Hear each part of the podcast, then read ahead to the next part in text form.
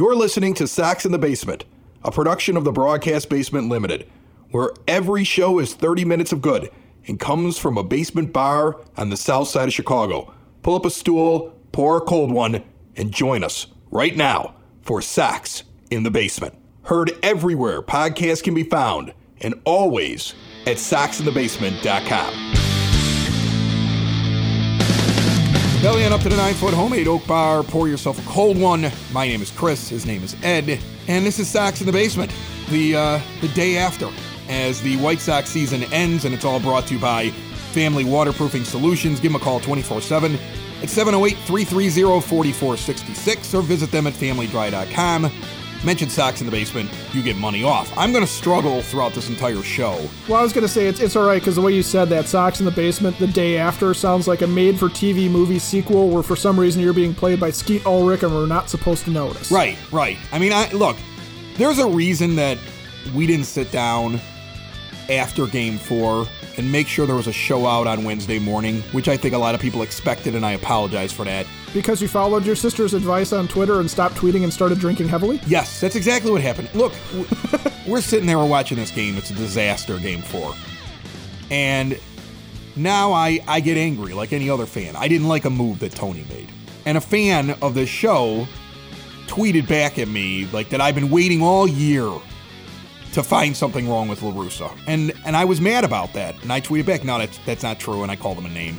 And, then, and at that point, my sister was like, put your put your phone down and start drinking because this is just rage and you're going to get into arguments with people over stupid stuff and everybody's angry and every fan is angry and this is just one of those moments Oh, where yeah. nobody's going to get along and do you really want to get in meaningless fights with people and and, I, and I'll be honest I woke up the next morning feeling bad that I even shot back something at the guy especially if he's a loyal listener I know radio people don't care if they lose a listener here or there I, I care about everybody that listens to us because they're fans just like we are but I will tell you this I, I just didn't believe in what that guy said I, look we had a we- uh, my original co-host on the show for two years, Dave, you know, who I grew up across the street from, lost his mind when Tony La Russa was hired. He's not on the show anymore because I couldn't put up with it.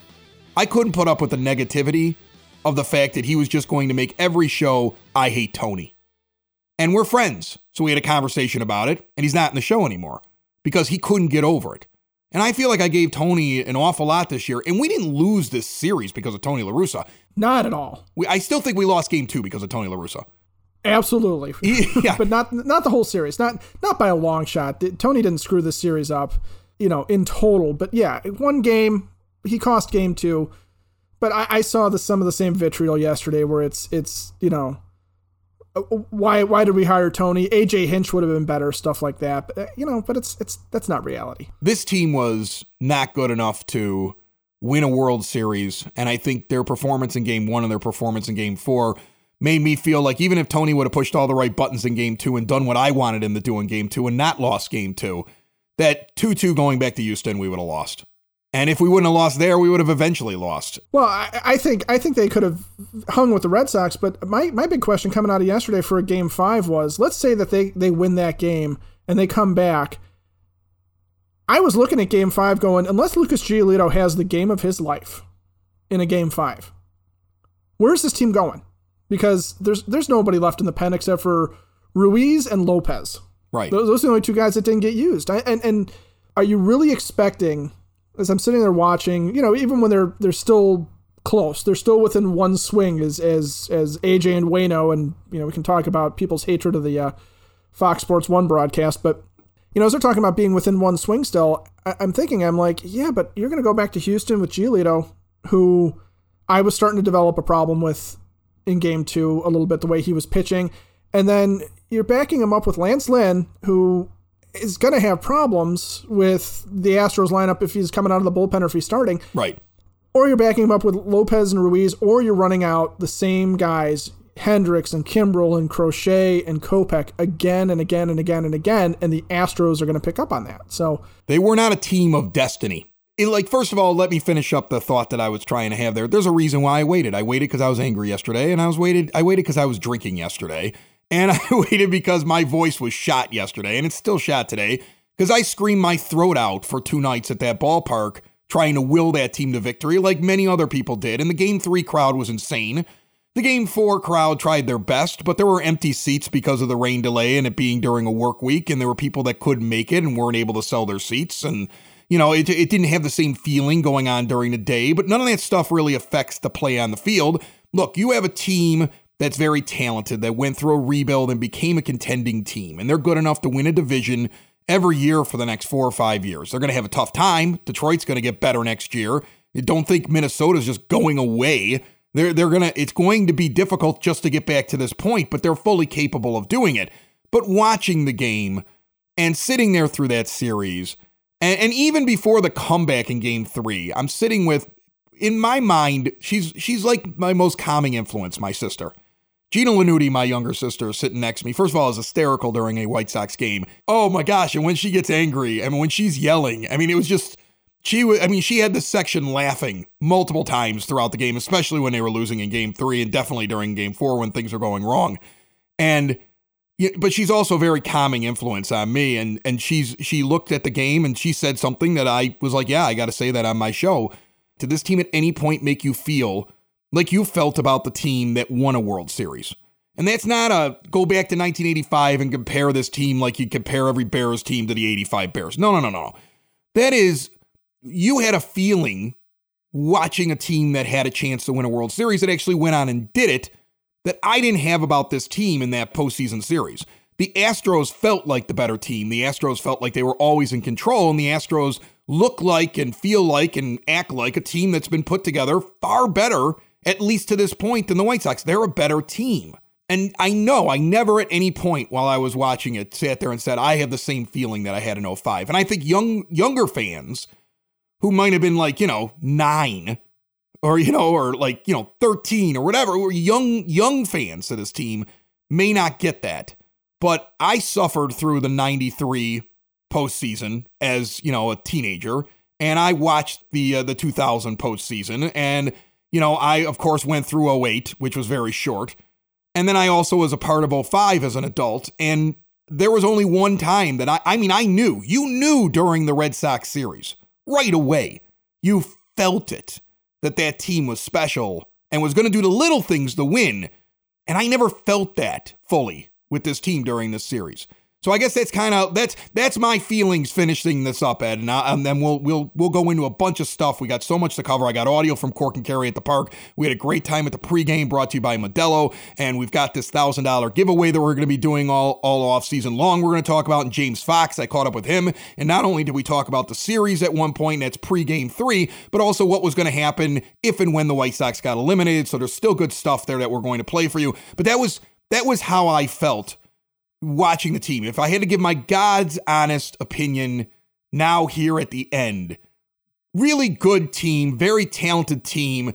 Rick Hahn has work to do. If you bring out the same thing next year, I expect the same result. There are things, and there's a reason why we'll be doing two shows a week throughout the offseason. We don't take a break like a lot of others do. And there's a lots to go into with this team over the next couple of weeks and months, and so much that I think Rick Hahn has to do because this team is still not the type of team that can win a World Series. There's better teams out there. Well, I tweeted somewhere in the later innings, and it was somewhere between Kyle Tucker stealing second and third, and somewhere between Jose Altuve taking second base on a on a you know a, a bad hop throw uh, that that Abreu the, the one where Abreu uh, you know missed the missed it at first base. That in 05, that was my feeling about the White Sox was that they were going to they were going to take the extra base. They were going to do the little things. They were going to execute something that was going to put them back in the game. And this team, I never felt like they were capable of that. They either needed to bomb the heck out of you, like they did in game three, where they just go into destroy mode and start hitting the ball out of the ballpark and just crushing the ball and, you know, executing every pitch perfectly. Or they were going to struggle and I felt that way about this the team kind of a lot this year, but especially in the postseason, watching that, and I think it really, and I don't remember who, I don't remember who tweeted it yesterday, but they said that Jose Altuve play was just a metaphor for the season, you know, or, or for the series. It was, you're right. You know, as a fan, I think sometimes when you've got a team that is capable of something, and you brought up the Bears and how we always compare back to '85 but even in 06 with the Bears, right? With with that team that goes to the Super Bowl and loses. You still had that feeling like something magical could happen because of of certain aspects of that team. With the White Sox, really you felt like they were capable of having their talent go on a brilliant run and do something special, but it felt a little bit like a long shot that, you know, the talent was just going to come through because you weren't going to rely on, to your point about construction, you weren't going to rely on Leury Legend to be Tadahito Iguchi. You were not going to rely on Cesar Hernandez to be the guy like a, you know, a, a Uribe who's going to come through and do something special, but just is, just going to execute something good. And frankly, you know, I, I don't I didn't feel about this pitching staff the way I felt about the 05 staff walking into that postseason, where you just kind of felt like those guys had it had it under control.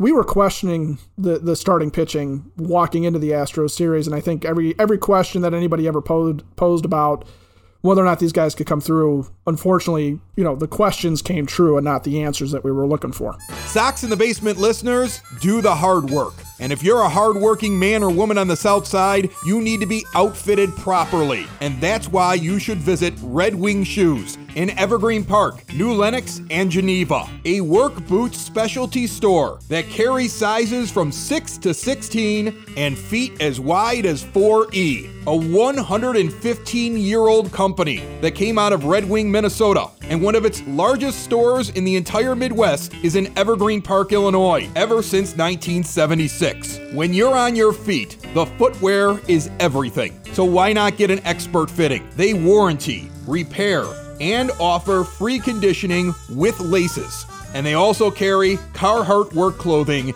as well. Located at 3347 West 95th Street in Evergreen Park, Illinois, at 208 East Maple Street on Route 30 in New Lenox, or at 1749 South Randall Road in Geneva. Visit them today. You work hard. You've earned it. Red Wing Shoes. All right, Ed, I want to play you some audio from uh, the Cork and Kerry at the park. We had a great time out there before Game Three. Game Three was magical. Uh, for all the things that disappointed me this year, I mean, look, we won a division, and Game Three was still one of the greatest sporting events that I've ever attended. I was at I was at the World Series. I was at the Blackout game in 08. Um, I've seen other. I was at the NFC Championship with the Bears in 06. I mean, like I I've seen these amazing moments where the crowd is just rabid. That was the most rabid crowd base that I ever saw. Uh, again, my sister said it perfectly. She's like, this is like therapy after coming out of like this pandemic and getting to the back end of it and just being angry about years of the rebuild and the way that things have just gone and, and, you know it was just being able to scream and cheer and see your team like perform. It was one heck of a night and one hell of a crowd uh, always with the best chance always with just like the, the best fire. Uh, it was maybe the greatest crowd i've ever watched during a game. Like there's been moments in other games, maybe when Podsednik hits uh, the walk off in game two, where the crowd is more lit. But for an entire game, that was the craziest crowd I've ever seen. It came through, and it, came through on TV. I got to tell you, like you, you could tell. Sometimes you can, sometimes you can tell the stadium is like, yeah, they're just full. It's good, like game four. Yeah. Uh, but but in game three, watching it on TV as I was as I was unfortunately forced to do, uh, given some some circumstances here, I uh, yeah, I, I was looking at it and my jealousy was just raging that I wasn't there, but also it manifested itself in a way that if there are any questions nationwide that White Sox fans exist and that we are a hardcore dedicated fan base, play the tape of game three and tell me what you are seeing that suggests that we are not as big or as hardcore fan base as anywhere else in the major leagues. And even AJ Pierzynski had to say it. He's like, these are some of the most diehard fans in the country. You know, you don't have to put up with it, Sox fans, anymore after a showing like that of somebody sitting here and saying that, you know, we're not as into this as Cubs fans, or we are not as good as name any team other than say Tampa Bay where nobody cares, right? So we're we're up there. We are up there, and that was a beautiful showcase. Oh yeah, and and the fact that I I watched some of the replay the next day, and Fox was doing their best to actually tamper down the crowd. Uh, there were certain chants in there that was pretty. There were pretty dirty chants that were oh, being thrown out yeah. there. there was some stuff they, they they had to mute the crowd noise a little bit. And listen, when people are yelling "F Altuve," there were two women next to me that looked like two 85 year old nuns, and they were yelling it. there was an eight year old boy on his father's shoulders and he was yelling it. Like it was 40,000 strong and they had to do their best to try to to tamper down what what fans were saying. But here's here's some audio before game 3 and I want to have some fun with it because we had all seen what happened in game 2 with Leury Garcia misplaying that ball and then he's announced as the starter in right field. We all know what he did in game 3. But this is before Game Three at Cork and But Kerry. this is before anybody knew what Game Three was going to, to hold for for Leury. Right. This is game three, right right before game three at Cork and Kerry at the park. Here are a couple of fans that I caught up with. A, a massive crowd. Just a great time at our pre party there. Brought to you by Modelo. What's your name? Connor. Think that the team's going to rebound? What do you think? Uh, I think the team's going to rebound, uh, but Tony, I don't know. I, Kopech should have been out there, I thought. Um, Garcia in right field over field. Engel? Yeah. What the heck? I, that routine fly ball, I thought. Yeah. Uh, pretty easy. Adam Engel puts that in his pocket and that inning's over. Yeah, all day. Yeah. Yep. Yeah. Leury's starting today, by the way, in right. And, and right. Is Engel's not playing? I, yeah. I don't Wow. understand it either, man. Me neither. Uh, God, that's tough. That's rough. That's rough stuff. What's your name, man? This is Tom. Tom Paints on Twitter. Oh, Tom Paints on Twitter, man. This is the guy that gave me this incredible Luis Robert painting. He's been on the show before. It's the first time we've met, Tom. It is, yeah. It is. What did you think? You know, you you're out on the West Coast. You fly in. You make these plans before you're you're you know that they're going to be down 0-2. Did you think about not coming, not taking the flight, or do you believe? I mean, I bought the insurance, but I uh, no, I was gonna come the whole time. I was mad. I went through my uh, emotions, and yeah, but you know, coming out for the blackout game, I think it could change the series. So Well, I'm asking this before Game Three, so we don't know how it's going to go. But what do you think about the fact that La Russa's doubling down and putting Leury in right field to start today? is he? Yeah. I don't. I, uh, no comment. No, I don't know. I don't. I don't know how you can do that. I just. I I don't don't know. understand it. It I feel like at this point it's just being stubborn, but I. I don't know. I didn't look that. I didn't see that yet. I just got here. Um, I mean, it seems like after last game, you just you got to at least go with your strengths and at least go with Engel and for his defense. That's that would make sense to me. Um, I mean, it's not like Leury brings a great bat or something that you can't miss. So I don't know. We'll see how it plays out. But yeah, I'll have opinions afterwards if it if it doesn't. So. And then, of course, Leury Garcia goes out and has uh, just a magical moment where he hits a three-run home run in, A in the big center boy field. three run home run too. That was a very, very, very, very hard hit ball. And I saw some funny things online. I mean, there was a guy who said right beforehand, if uh, Garcia hits a three run home run here, I'll get uh, his name tattooed on me. And two seconds later, the home run happens, and he did. I saw it online. Guy got a Garcia tattoo uh, with his number, calling him Leury Legend. Uh, on his, I want to say it was his leg because he posted it on Twitter. There was the Twitter video of the guy who said, if he hits a home run right now, I'm going back and buying his jersey.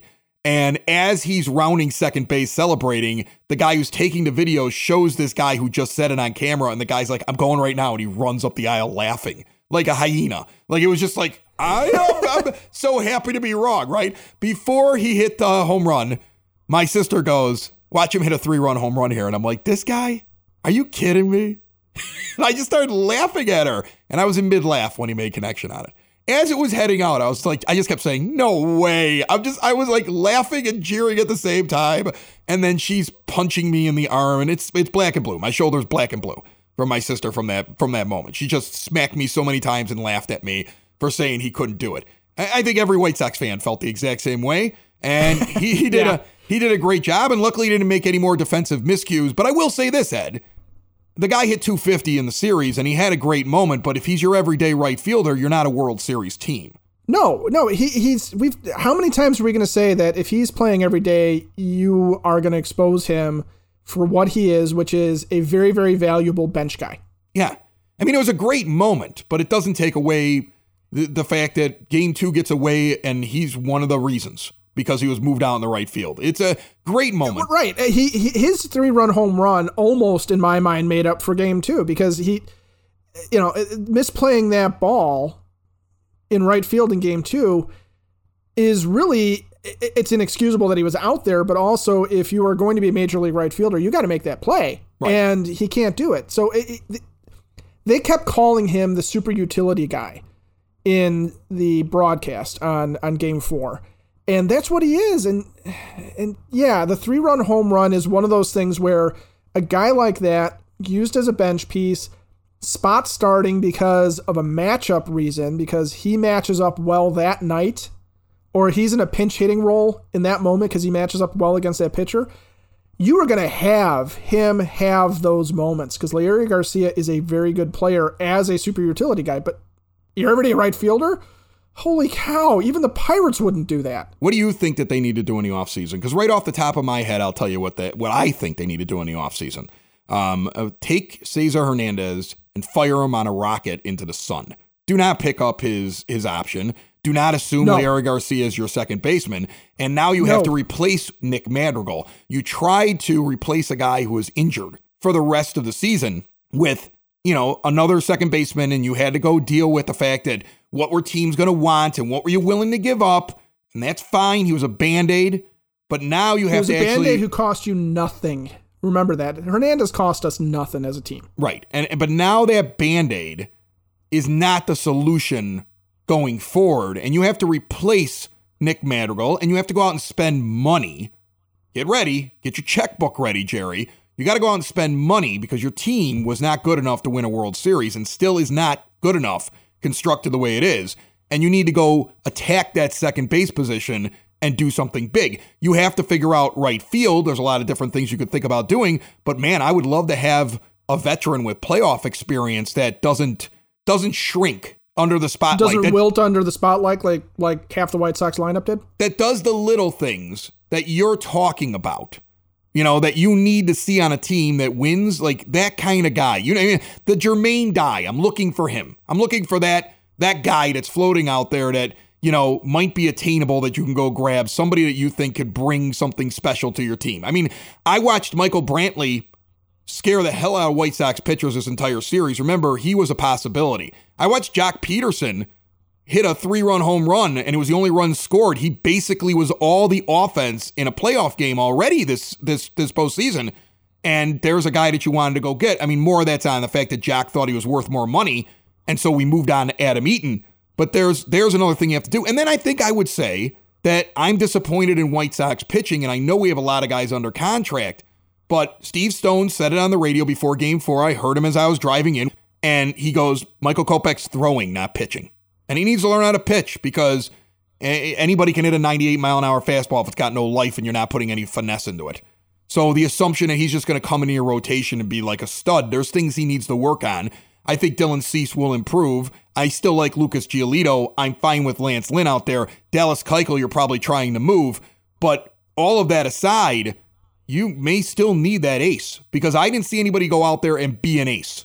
Like nobody was an ace. Lance McCullers was an ace. I had doubts about him, but guess what? Lance McCullers was an ace. We didn't have anybody like that. Nobody like that. Yeah. So those are things that, you know, Rick Hahn now has this very good team, Ed, and he we're through the rebuild and now we're a competitive team. We're gonna be a competitive team for a while. But now you can't be afraid to say this guy that you might have bought his jersey, he's got to move because we've got to bring this other thing in. We've got to move payroll this way because the way it's constructed is not good enough to beat the Astros or the Dodgers or the Giants or whoever else is going to be out there that's going to have a world class World Series capable team. And I think that's the next step. You can't just say, bring them all back next year exactly the way that it was.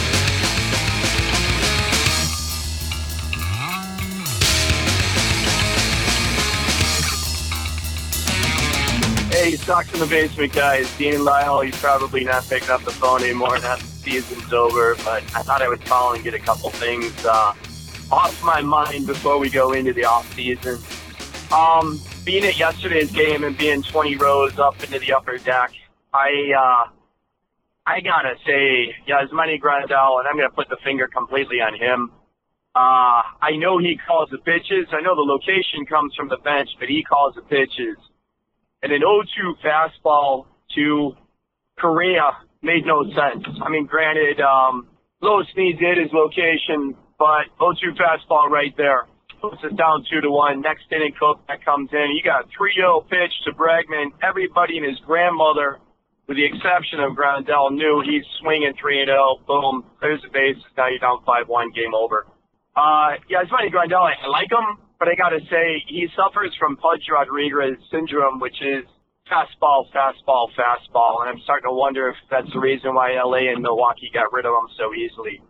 Um, for the off season, send Sheets and Vaughn to Winter Ball to just hammer home right field and let those guys platoon big time for next year. I, I think you got right field solved. I guess that's an idea. We'll talk about that here in one second, Ed. Anybody listening, first off, we're here all off season, so call us whenever you want to. You want to vent? Go for it. You got ideas for next year?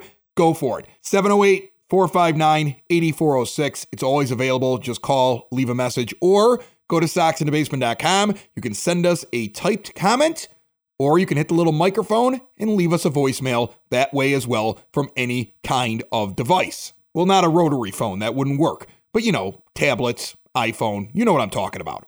Let me take those in reverse order, and here's why.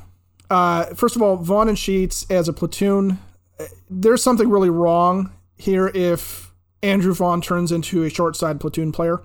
Uh, Vaughn needs to get better so that he can contribute because he was a non factor in this series in a way that you don't need him to be in the future. And, and, and he could be a guy that covers right field, but as a right-handed batter, you cannot have that man platooning as as one of your high draft picks. Gavin Sheets is part of this lineup, unless he becomes trade bait for something way bigger. But I think he proved himself, and I I have something to say not just about Yaz's pitch calling, but about the pitching in general that I noticed in this series. And you know, I I think I need a little bit more time to get into that. So maybe like uh, let's talk to James Fox and then we'll come back to that. That's good. We could talk to James Fox. And we were out at Cork and Kerry at the park. And Cork and Kerry, first of all, just wonderful host with us uh, at 33rd and Princeton. Modelo brought us there uh, for pregame, and it was it was lively. I can't I can't lie about how lively it was. It was insane. I showed up and it was already pretty much packed because of the Bears game. And then when we got going, they were out into the street. And there were just so many different fans that were there. So many people came up and, you know, had nice things to say about listening to the show all season long and over the years, and I really appreciate all of that. And all the Sox in the Basement listeners, we gave away a bunch of hats and koozies and stuff, and then we gave away uh, different items from Modelo, which was really nice of them to provide shirts and hats and things to give away as well. We had a great time out there, and the season may be over. But Cork and Kerry at the park still exists. They've got a, a, great bar there with a great menu, and you could rent it out for parties. And also, do not forget about their location in Beverly as well. Check them out at corkandkerry.com and you can actually link up to their Beverly location or Cork and Kerry at the park from that web address. And remember, they're over there at 33rd and Princeton. Great time. Uh, I just, I, I cannot say enough about how much I enjoy working with all of our sponsors and all the people that run, you know, ads on this show. But Cork and Kerry, it really just knocked it out of the park before game three. And even after game four, it was the spot to be. Like, I don't think they planned on shutting the street down but it became like the place that everybody went to afterwards. And there was just a massive crowd after game four, kind of drowning their sorrows and getting it out of their system. And uh, it, it is a Southside tradition, and you should always make it part of your plans when you head down to the ballpark. We talked with James Fox out there from Future Sox. He's on all the time. He's been on the show since the beginning as one of our regular guests. I caught up with him before game three again, so you're going to hear us kind of make fun of the fact that Leury Garcia is going in at right field, which is I get a kick out of after you find out what he does in Game Three. You know, we, none of us are perfect with our prognostications. We're fans, uh, but then we also talk a little bit about the future of this team if and when it all ends. And now, as we know, we're into the off season, and here it is. You've heard him so many times on Sox in the basement. He's been recognized already. I was like, let's get a beer, James. And uh, we walk in here right away. A guy's like, "Oh, I follow you on Twitter." Like, just surprised you. You're like a celebrity these days. James Fox is on here. How are you, buddy? I'm good. It was a nice, easy ride up here. It was fun. Yeah, and you brought your lovely wife with you as well, and you're got a got a day away from the kid, and you're getting ready to watch a blackout game. Got a Modelo in hand already. I'm ready to go. Yeah, exactly. All right. So, what do you think?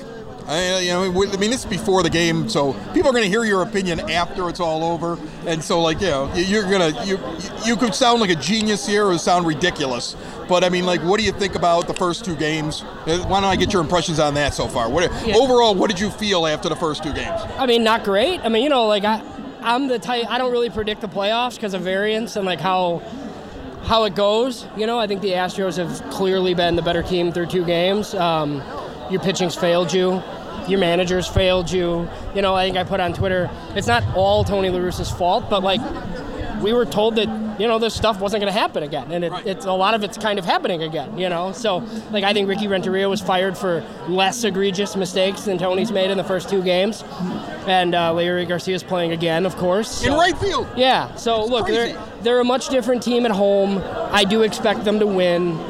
You know, I don't know if they can get it to a game five, but at this point, that's what you know. Like I heard some craziness, like you know, our defeatist fan base, like, oh, just lose tonight and get it over with. Like, no, that's stupid. Like, get me to a game five. Like, if you lose in game five in Houston, fine, you put up a fight. This isn't the only playoff series, you know, that we're going to see over the next five or six years. So, you know, while it was disappointing not taking one in Houston, you know, you're home and all you can do is win today's baseball game. So I think that's going to be their attitude. Who impressed you the most? I know with Future Sox, you saw a lot of these guys come up a lot of them. I mean, Luis Robert has been the one that stood out to me. But I mean, who's who's impressed you the most in the first two games? That you're like, he's a, he's a gamer and he's doing some good stuff out there. Uh, Michael Kopech. Oh wait, Tony hasn't used him yet. Um, yeah, he's Lu- saving him. No, I think you're right. Luis Luis Robert's freaking a star. You know, I mean, even it was like kind of anybody you talked to that had seen him that we covered was like, you know, this is like a, a mutant basically. And they're right. I mean, this is what it's like an eight or nine WAR season, I think, like extrapolated over 162 had he played it. I mean, I think we have a legit superstar that we're going to watch in center field for a long time. Looked completely un- one of the only guys that looked completely unfazed in Houston. You know, just racking up hits. So I think it's him. Um, you know, the pitchers the pitchers kind of let him down, right? So I think it's probably Luis Robert at this point um, is the easy answer. And it's not, you know, it's not a future Sox thing, but Liam Hendriks was, I mean, that's what you paid for. I mean, that dude has just been freaking nails in the second half, and he came in in a non-save situation, obviously, but he was nails again. So that's, you know, that and the Grandal signing are on the positive side of the ledger for the pro scouting department for sure. Do you think Eloy is just not 100%, and that's, or he just didn't get enough at bats, and that's why he's not the Eloy that we saw last year in the postseason? I mean, do you think that this is just like this is a blip the way that he's playing right now? I hope so because he can't be this guy if he's also gonna like not defend, right? So I mean, he's got to mash. And if it is just, you know, he didn't have a spring training and now he's kind of pressing a little bit because, yeah, I mean, he looks kind of bad. So I hope so. I hope that's all it is.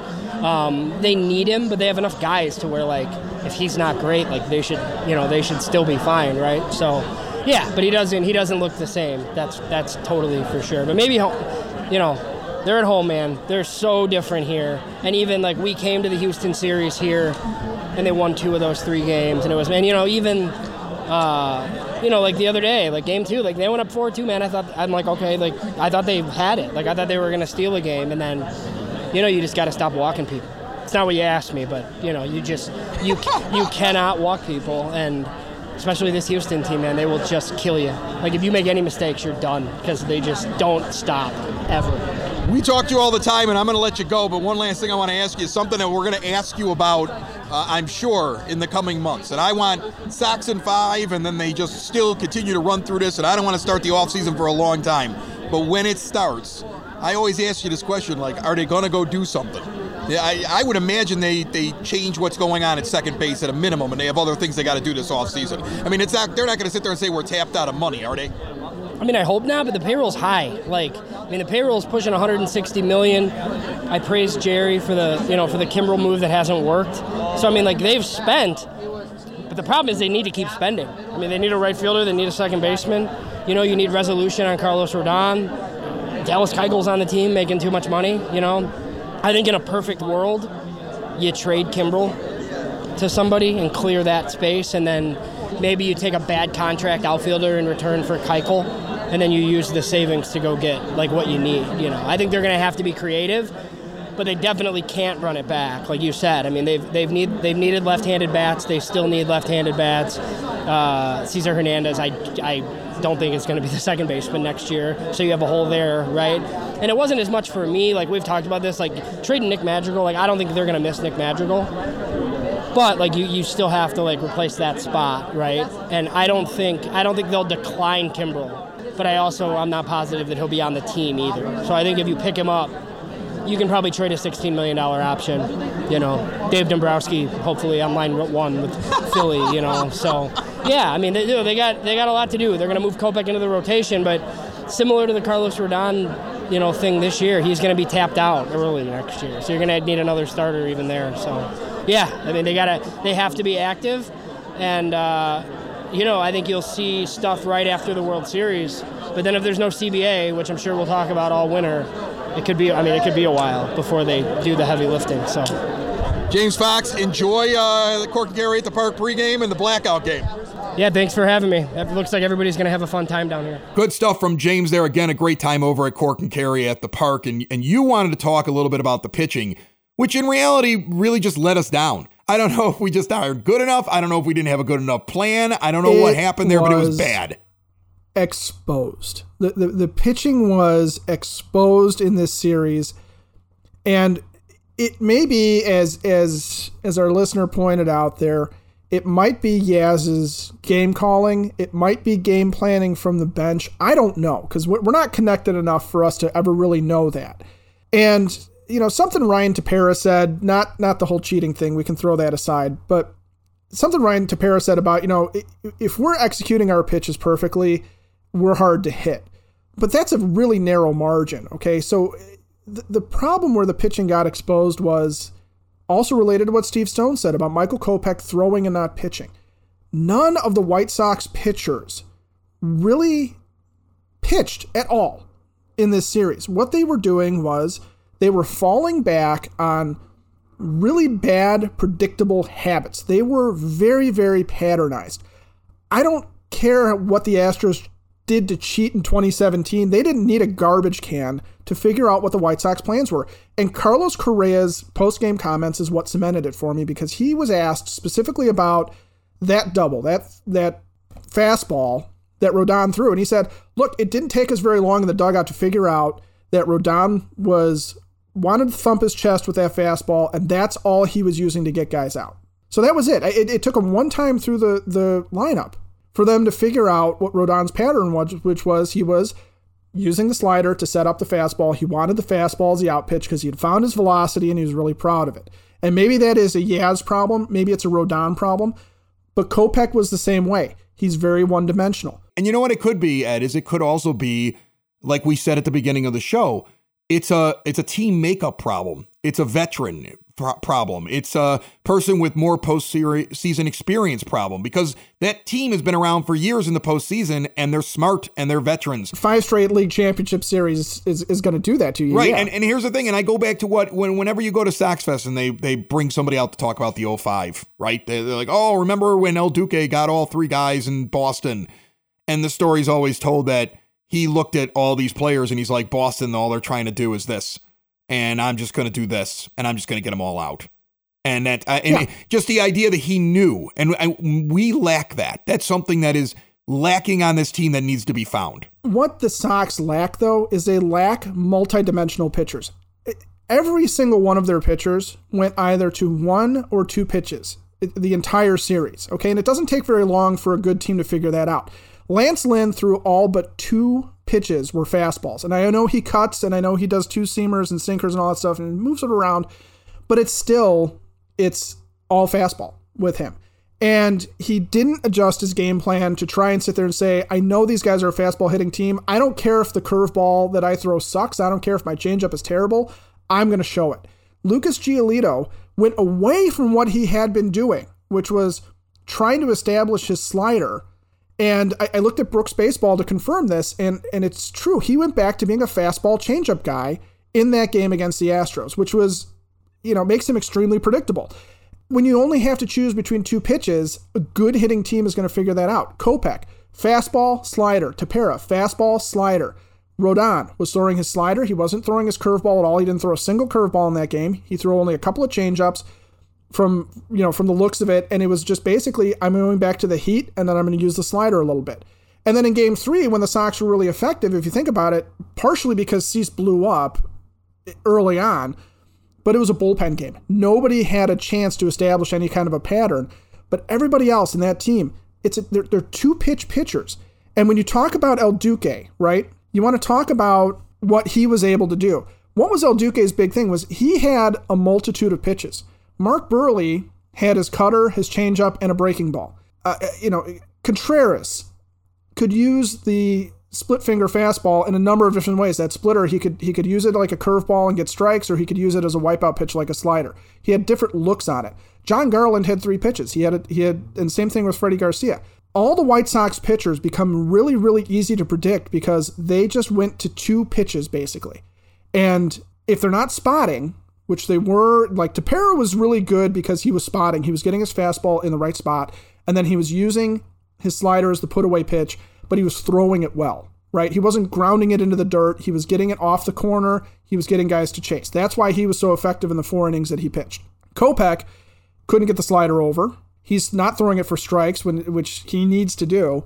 And if he's going to be a starter, he's going to have to figure out a third pitch. If they bring back Carlos Rodon, Rodon's going to have to figure out a way to get ground ball out. So that was the one thing that I never felt like the White Sox pitchers were trying to do or were able to do. And this is almost all season long. But when Rodon is facing Correa there, I know, and you know, and Correa damn well knows that he's going for the K because he is not looking to induce a ground ball. He is not trying to get the guy to turn over on a changeup. He is not trying to bury a slider in on him. He is trying to throw it past him. Kopech was trying to throw it past everybody. Crochet was trying to throw it past everybody. They can't do that. They have to have guys. And and it, it was probably supposed to be Dallas Keuchel but I would love to see them, rather than fit Kopech into that rotation, I would love to see them go out and get two starters who, like Lance McCullers, can throw three pitches consistently, or have Giolito figures change, you know, his slider out, have Rodon, if he comes back, figure something out. And then I do think Cease will be better because he's got the curve, the slider, and the fastball. I think the moment just got too big for him. He needs to get his head straight but I think he'll be okay. And Lance Lynn is Lance Lynn at this point. I'm not going to complain about Lance Lynn, but the way the team is constructed, the way Rick Hahn put this together, you have guys who are trying to blow it past everybody, who have one pitch that that isn't a fastball, whatever it is. They have their one pitch that they try and play off of. And against lousy teams during the regular season, on the whole, that is going to be super successful. You're going to strike a ton of guys out. You are going to blow past teams like the Pirates. You're going to blow past teams like the Royals, who are, are trying out AAA players to see who's going to stick in their lineup and maybe have one or two good players there. But you get against an Astros team that is young, that is very good, that has the league's best, you know, the league's top hitter from an average standpoint, uh, the league's runner up from an average standpoint, has a very well balanced lineup, has been to the LCS now five straight years, which is a no small feat. It's only been done one other time. And you cannot be this narrow. No. With how it is. So I don't know if I don't even know if Yaz had the ability to call pitches because all he had was two to work with. I you know that's got to be addressed. And maybe that's an Ethan Katz problem too. You know, maybe maybe that's that's having a guy who's basically been a high school pitching coach who's great mechanically, but I wonder if there's a game plan issue going on within the the on the bench that whether it's Yaz or Collins or you know, Seby or Yermin that they're not going to be able to address because you just don't have an El Duque, you don't have a Buehrle, you don't have a Freddie Garcia who's got multiple things you can throw at someone. There are so many questions with this team in the offseason, and one of the things that we're going to be doing is addressing each and every one of them and talking about them with you. Sox in the Basement is going to be around all offseason long, and we're going to be changing our release dates. I like the consistency of putting them out on the same day all the time, but we're going to be changing, not this week because we got this one out a little bit late, but starting next Tuesday, we're going to a Tuesday, Friday release. We've noticed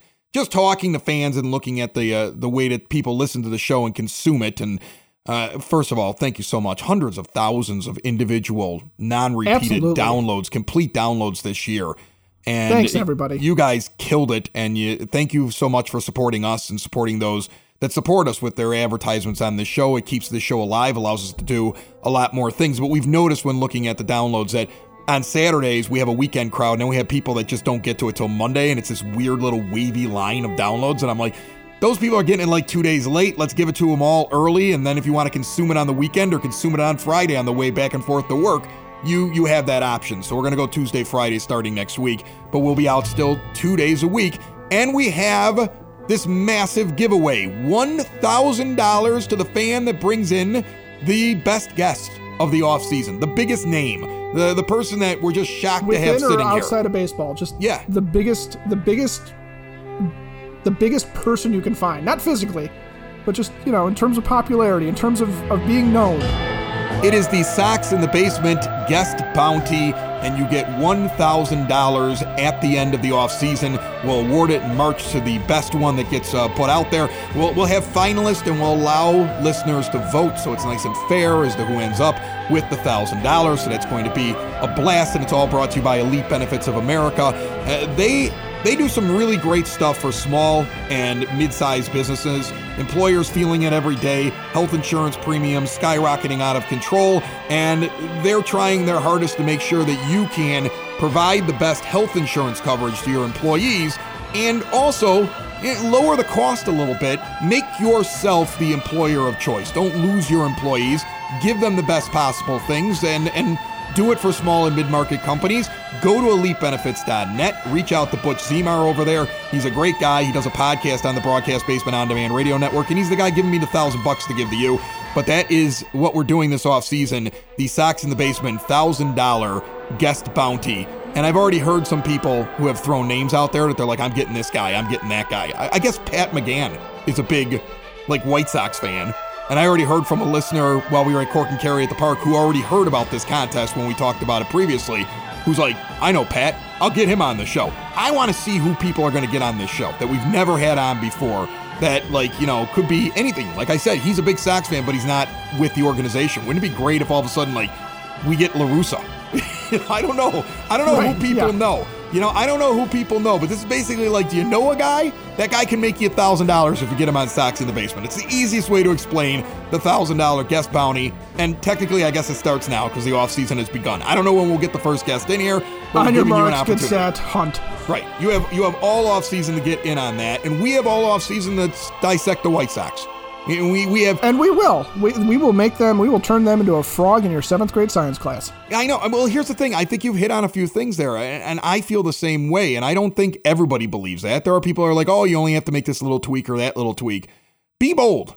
You know, I- you're right. There, you need some, you know, diversity in terms of how your pitchers work. You need, you need to find, you know, maybe a veteran or two or somebody that has, you know, you know is going to to become a bigger star in the postseason. I mean, Luis Robert, I thought they had a really great postseason until like Game Four, where he kind of disappeared. Okay, uh, you know, Tim yeah, and- Anderson. And, maybe maybe he's more hurt than you know. It, it, it, it- when he was pulled, I'm like, all right. The first thing that went in my mind was that hip.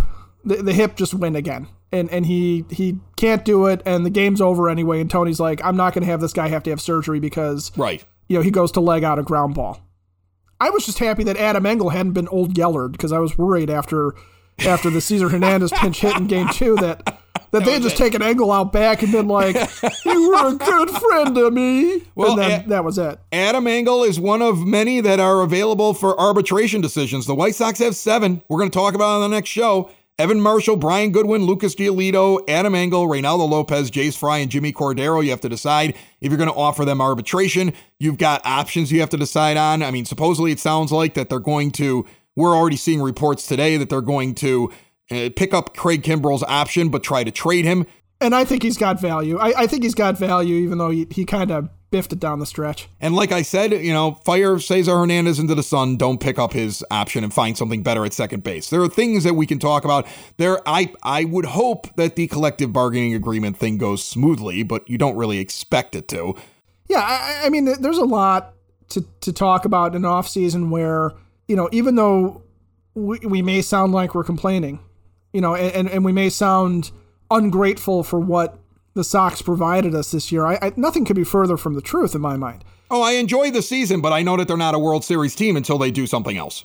Right, and that's that's all this is. Is is all we're saying is, uh, you know, thank you White Sox for giving us a really great 2021 and, and giving us something to do during this baseball season that we haven't had in a long time, which is look forward to the playoffs and look forward to what'll it take for them to get to the World Series. But we now know that what they have isn't it, and there are some things that Rick Hahn can do to make this team better, and I it's worth exploring. And it's it's not that doesn't make it a criticism of the team, and it doesn't make it a criticism of any of the individual players.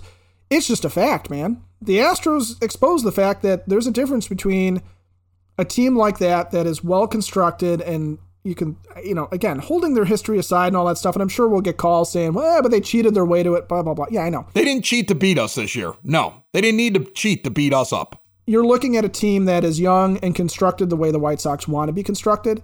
And, and that's what we're talking about, right? We're, we're looking forward to that. And, and then, yes, the business of baseball, you know, we'll dive into that without you know, without uh, batting an eye, because that's going to be very important to the to the White Sox team and White Sox fandom as well.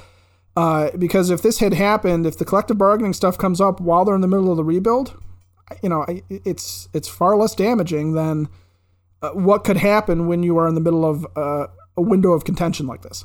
Remember, subscribe anywhere podcasts can be found. Go to soxinthebasement.com, put your email in. You'll get email alerts throughout the year, and we are not leaving you, not for a moment.